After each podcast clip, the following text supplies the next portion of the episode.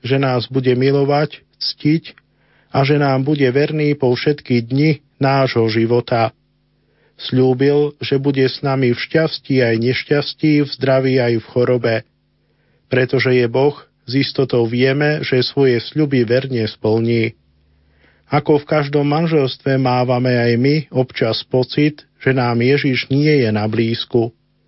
Je to čas, ktorom potrebujeme dôkladne preskúmať svoju vieru a pripomenúť si Ježišové prísľuby, ktoré nám dal. Pripomeňme si, kresťanstvo je predsa niečím oveľa väčším ako moje chvíľkové pocity. Manželstvo je sviatosť, mocná, hlboká a zaručená, podporená vierou.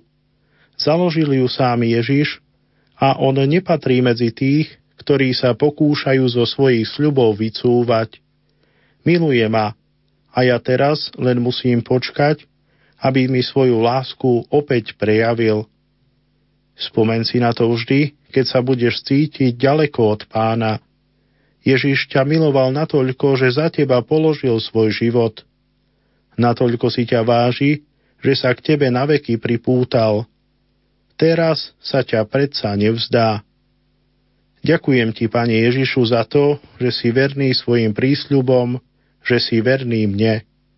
Pomôž mi, aby som dokázal byť rovnako verný aj ja Tebe.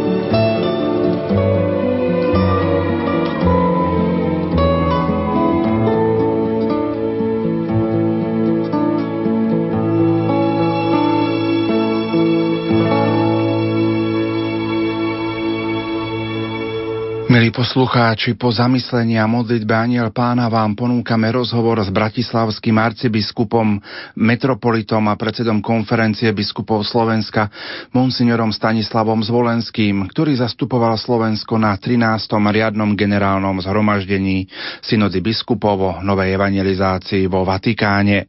Rozhovor koncom uplynulého týždňa pripravil na spolupracovník Peter Duvka z Ríma.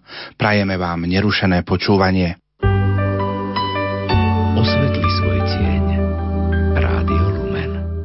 Keby ste mohli trošku priblížiť atmosféru, ale aj tak program každého pracovného dňa. Biskupská synoda je veľkou reprezentáciou katolíckej církvy. V podstate Svetý Otec na samotné stretnutie biskupskej synody pozve a ustanoví za členov biskupskej synody biskupov, ktoré zvolili jednotlivé biskupské konferencie po celom svete. Čiže na biskupskej synode sa stretávajú nie všetci biskupy celého sveta, ale za každú biskupskú konferenciu je tam reprezentant.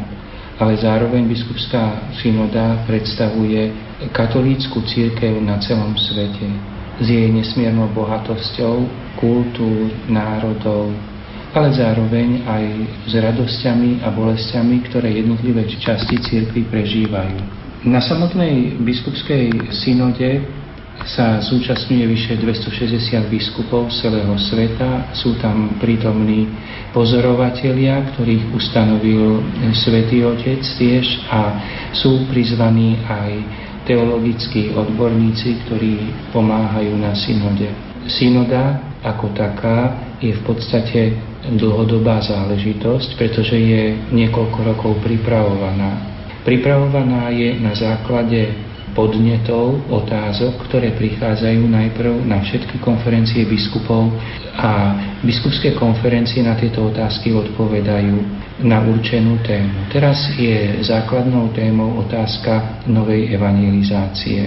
Ako cez novú evangelizáciu posilniť, povzbudiť, obnoviť, rozšíriť vieru vo svete. Tým, že ide o viacročný proces, musíme si uvedomiť, že je to teda potom proces, ktorý prináša so sebou nesmierne bohatstvo myšlienok. Odpovede na otázky, ktoré posielajú biskupské konferencie, sú potom spracované do dokumentu, ktorý sa nazýva jednoduchúčko pracovný nástroj po latinsky instrumentum laboris a na základe tohoto pracovného nástroja sa potom jednotlivé biskupské konferencie pripravujú, aby ich reprezentant vyjadril sa niektorej časti tohoto pracovného nástroja.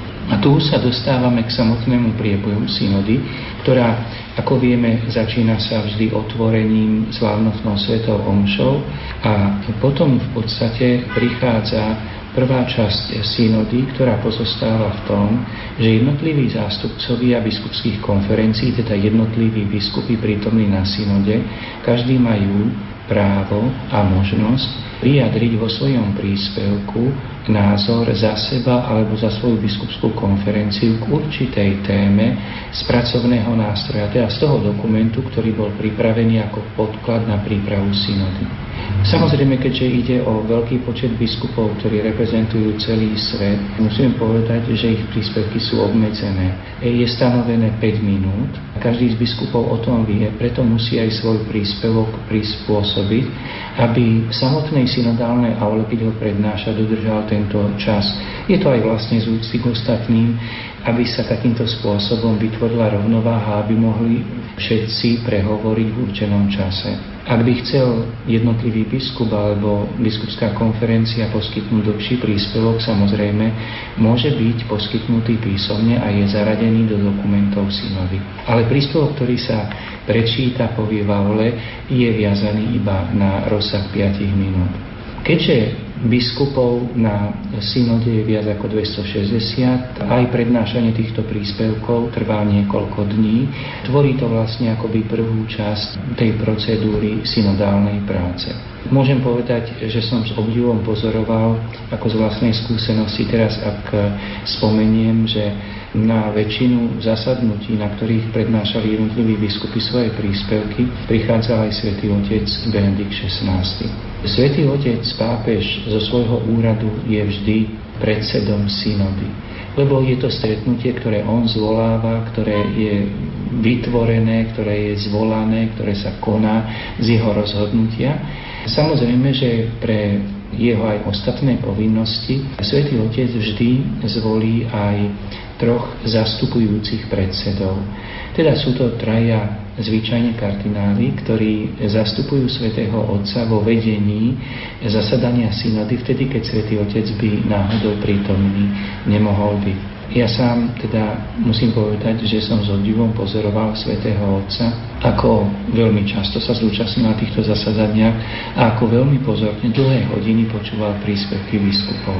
Istým spôsobom je v podstate až taký obdivuhodný Boží dar, že pri jeho veku, pri jeho danostiach telesných navonok by pôsobil ako s určitou, že jeho vek už prináša aj takú určitú telesnú krehkosť, ale zároveň je aj na prekvapenie vidieť, že v telesnej schránke, ktorá by sa navonok mohla javiť ako krehká, je prítomný veľmi silný, naozaj silný duch, ktorý preukazuje sa aj tým takou veľkou disciplínou a pozornosťou, čo teda je aj z hľadiska námahy, musím povedať, že je obdivuhodný výkon.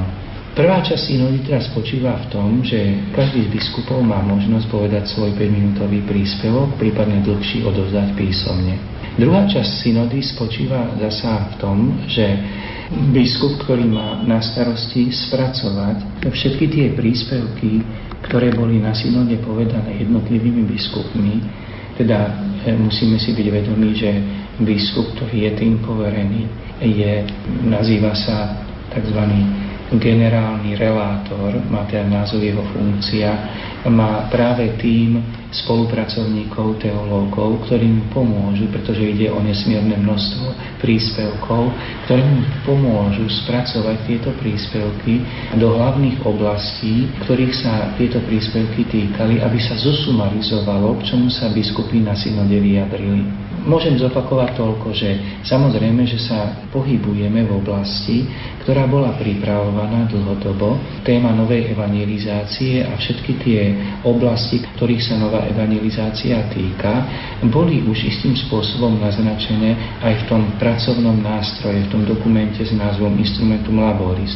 Ale teraz na synode znova, keď boli prednesené príspevky jednotlivých biskupov, tak sa sumarizujú.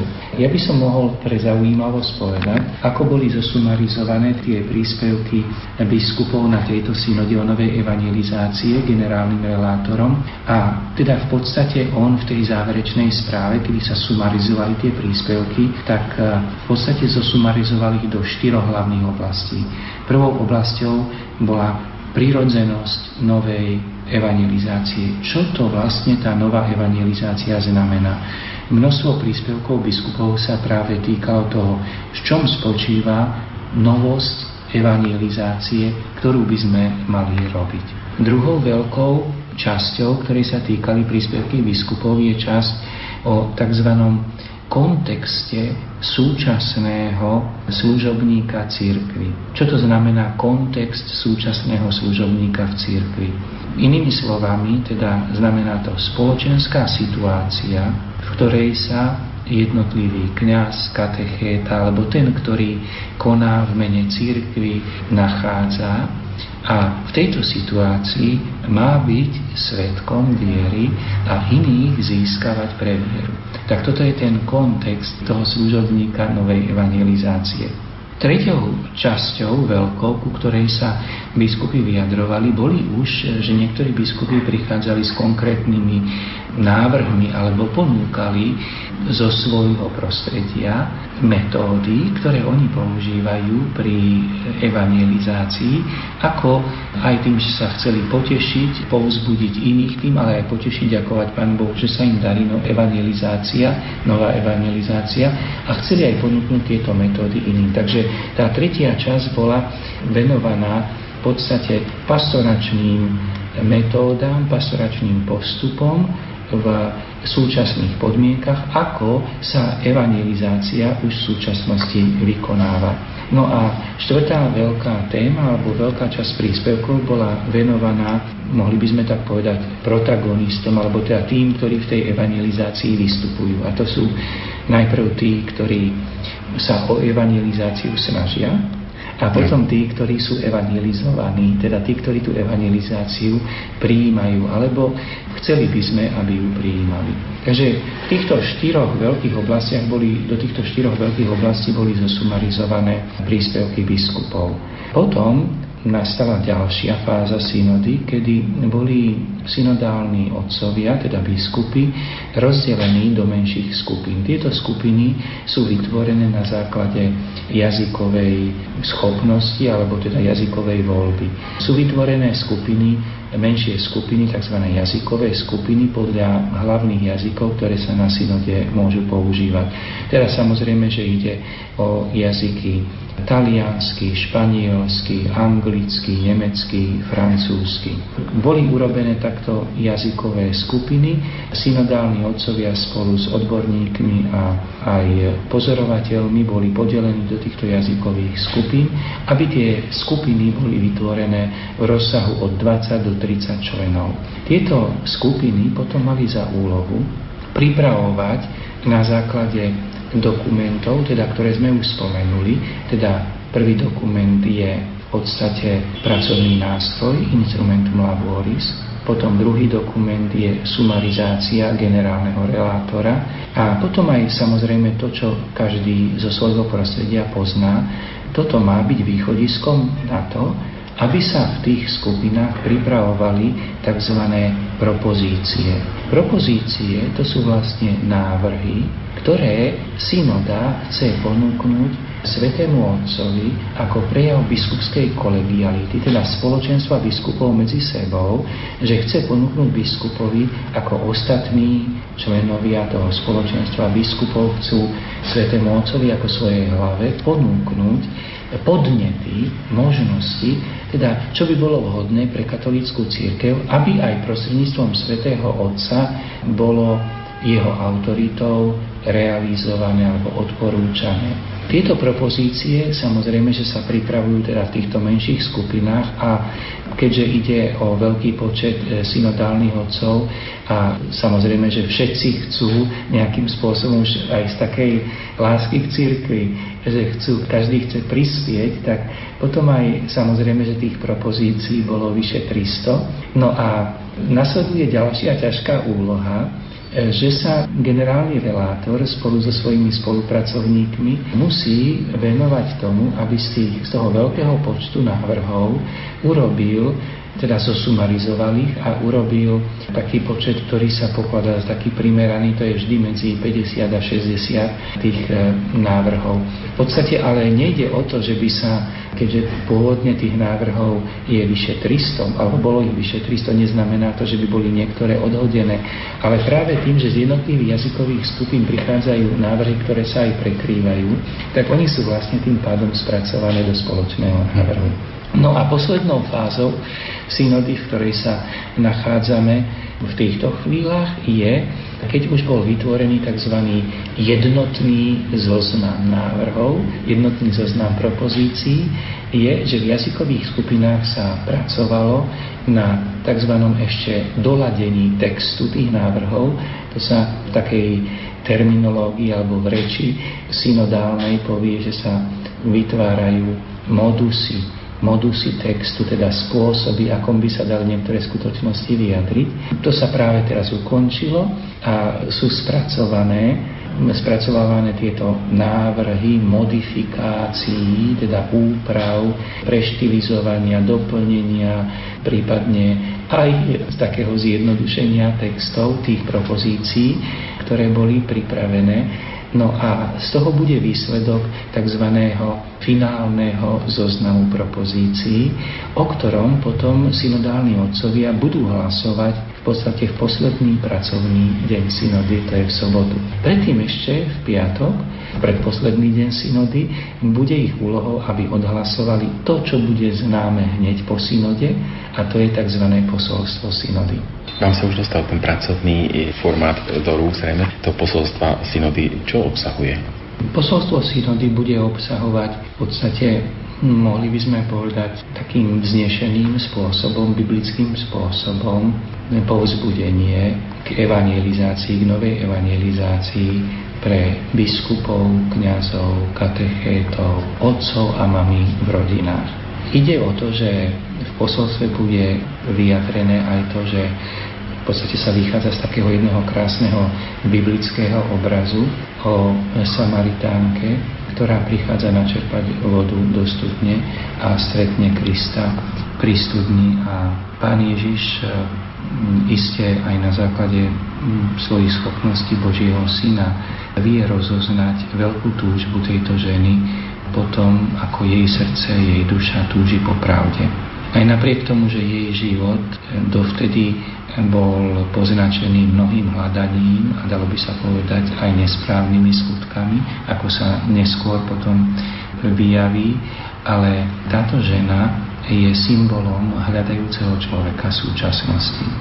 A v podstate v tom posolstve je vyjadrený optimizmus, že aj napriek tomu, že by sa javilo predovšetkým v Európe alebo v Severnej Amerike, že ľudia sú akoby unavení, akoby nasýtení, akoby bez záujmu o vieru, o niečo, čo pozdvihuje, čo vedie človeka za hranicu pozemského života ako keby sa to tak zdalo, že predovšetkým v týchto krajinách je taká únava, taká apatia voči týmto skutočnostiam, že predsa len treba vychádzať z toho, že v každom človeku je skrytá túžba po pravde a po skutočnom šťastí. Vy ste v tom treťom bode spomínali, že boli predstavené aj isté úspešné metódy evangelizácie biskupy vystúpili aj s takými skúsenosťami, aj teda vďakou voči Pánu Bohu, sú také nejaké úspechy v tejto oblasti. Aké rozmery evangelizácie alebo aké aspekty evangelizácie predstavujú tieto nové metódy? Ono medzi také nové metódy evangelizácie samozrejme patria metódy, ktoré zodpovedajú nazvali by sme to kultúrnemu rozvoju spoločnosti. Pod tým sa rozumie predovšetkým, že v mnohých krajinách sveta veľký význam majú spoločenské komunikačné prostriedky a medzi veľké evangelizačné nástroje práve sa považujú tieto komunikačné prostriedky. Klasické komunikačné prostriedky sú rádio, rozhlas teda, televízia, ale veľký rozmach samozrejme v poslednom desaťročí zaznamenávajú aj technológie, ktoré predovšetkým umožňujú ľuďom evangelizáciu alebo byť evangelizovaní aj prostredníctvom internetu. Takže v tejto oblasti boli spomenuté možnosti, akým spôsobom by sa to dalo využívať. Samozrejme však, že keď sa hovorí o novej evangelizácii, nesmieme sa nechať pomýliť tým, že nová evangelizácia by bola len evangelizácia novými nástrojmi, ktoré nám umožňuje technologický rozvoj spoločnosti. Toto by bol nesprávne chápanie novej evangelizácie. Nová evangelizácia predovšetkým spočíva v tom, že to je tá istá evangelizácia, ktorú církev robí 2000 rokov, ale nová je v tom, že my, naša generácia, alebo naše generácie, ktoré žijeme po druhom Vatikánskom koncile, s novou duchovnou silou, s novým rozhodnutím a aj, mohli by sme povedať, s novým nadšením, s novou láskou, radosťou, budeme chcieť hovoriť o Bohu, svedčiť o jeslovaní Boha, o Jeho prítomnosti medzi nami a o šťastí, ktoré z toho vyplýva. Samozrejme, že pritom súvisí s novou evangelizáciou, že veľký problém, lebo sa môžeme pýtať, prečo teda musíme rozmýšľať nad tým, aby tá evangelizácia bola nová, aby sme mali novú ochotu, novú silu, novú radosť, aby sme znova toto na novo robili. A v súvislosti sa prichádza k myšlienke obrátenia.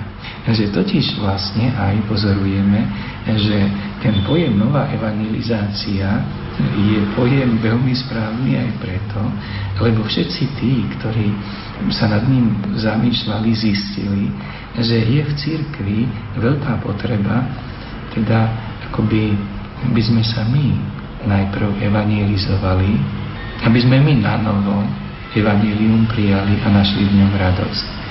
A to je možné novým prežívaním vedomia Božieho jestvovania, Božej prítomnosti a tak, ako, tak povediac obnoviť v sebe radosť z toho, že my sami sme prijali nauku, posolstvo Evanielia.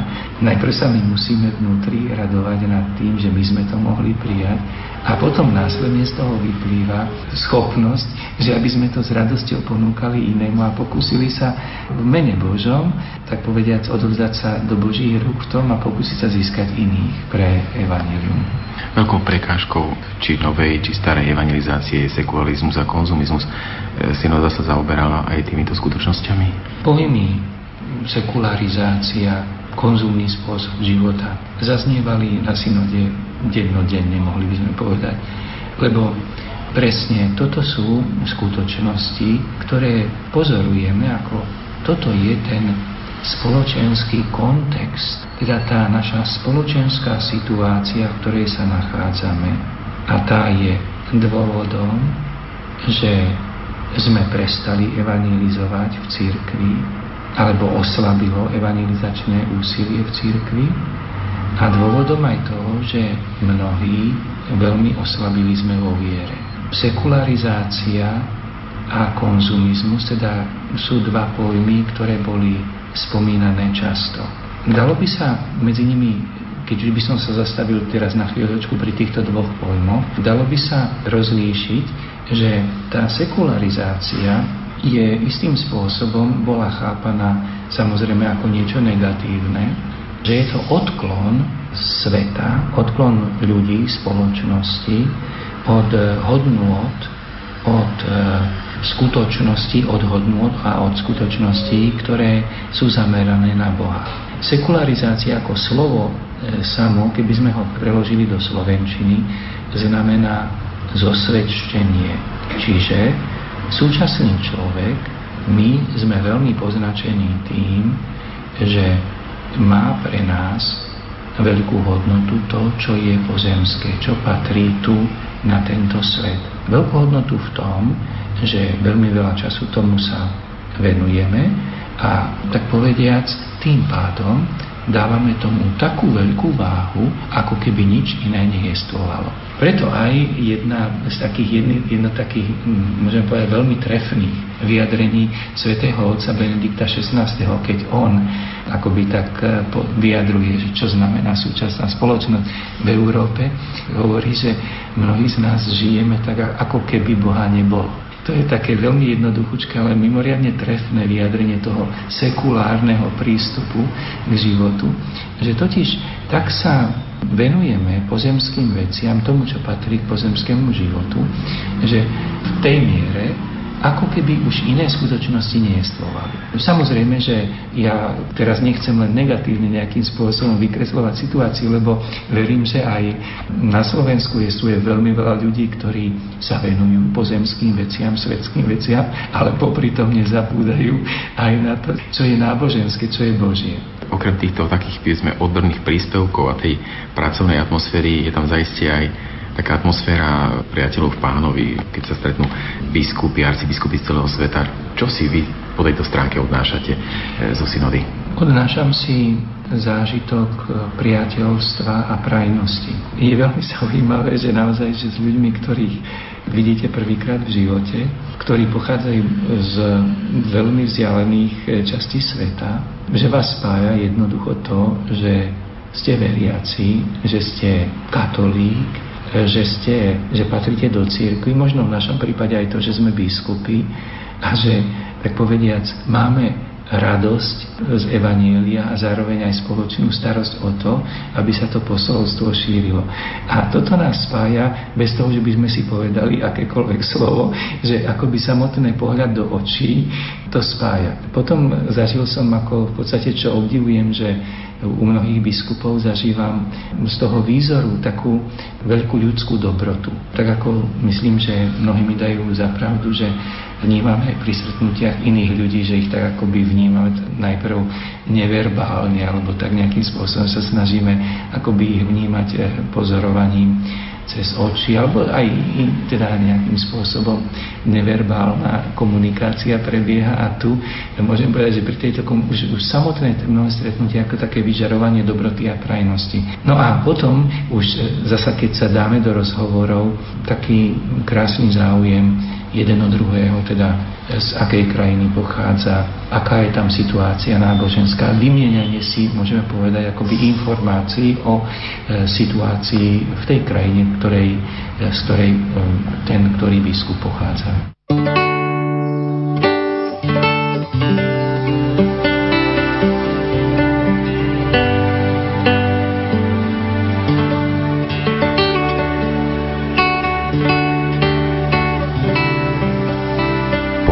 Popoludnie z Rádiom Lumen.